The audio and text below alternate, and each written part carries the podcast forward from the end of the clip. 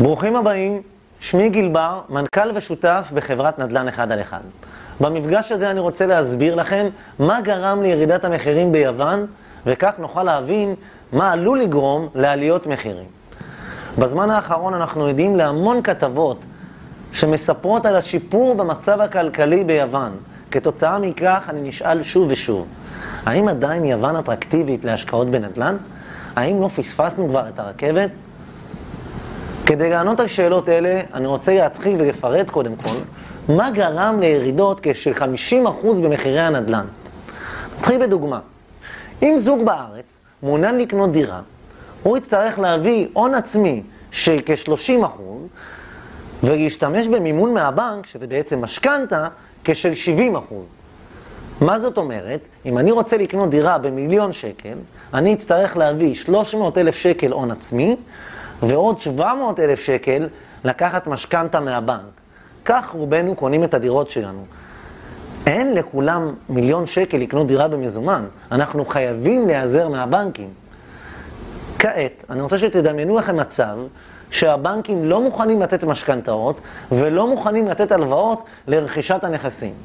ואז אני אשאל אתכם שאלה, מה יקרה למחירי הנדל"ן? כמובן שהמחירים יתחילו לרדת. כמו שכבר הזכרתי ואמרתי, אין לכולנו את הכסף לקנות דירה במזומן. אנחנו חייבים להשתמש בבנק שיעזור לנו בתהליך המימון. ובמידה ואין לנו את האפשרות למימון, זאת אומרת אין לנו אפשרות לקחת משכנתה, אנחנו נצטרך לקנות דירה אך ורק בגובה ההון העצמי שלנו.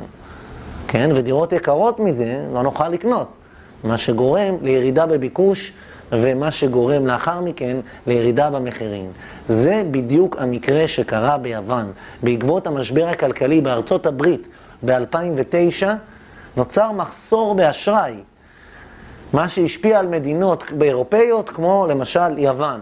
האשראי צומצם באופן משמעותי, כך שאזרחים לא יכולים לקחת משכנתאות יותר.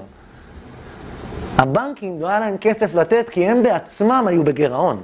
אז אם אזרח לא יכול לקבל משכנתה כדי לקנות נכס, מה יקרה למחירי הנדל"ן? כפי שהסברתי, הביקוש ירד והמחירי הנדל"ן יורדים בהתאם. ביוון המחירים ירדו בעקבות אותו משבר בכ-50 אחוז.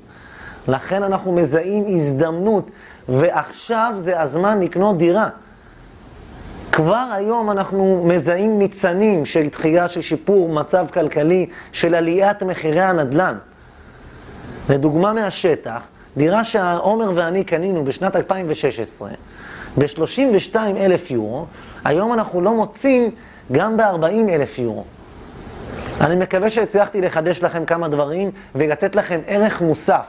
מי שמעוניין לשמוע פרטים נוספים לגבי השקעה בנדל"ן ביוון או על המשבר הכלכלי, מוזמן להיכנס לאתר שלנו כדי ללמוד ולהמשיך לחקור.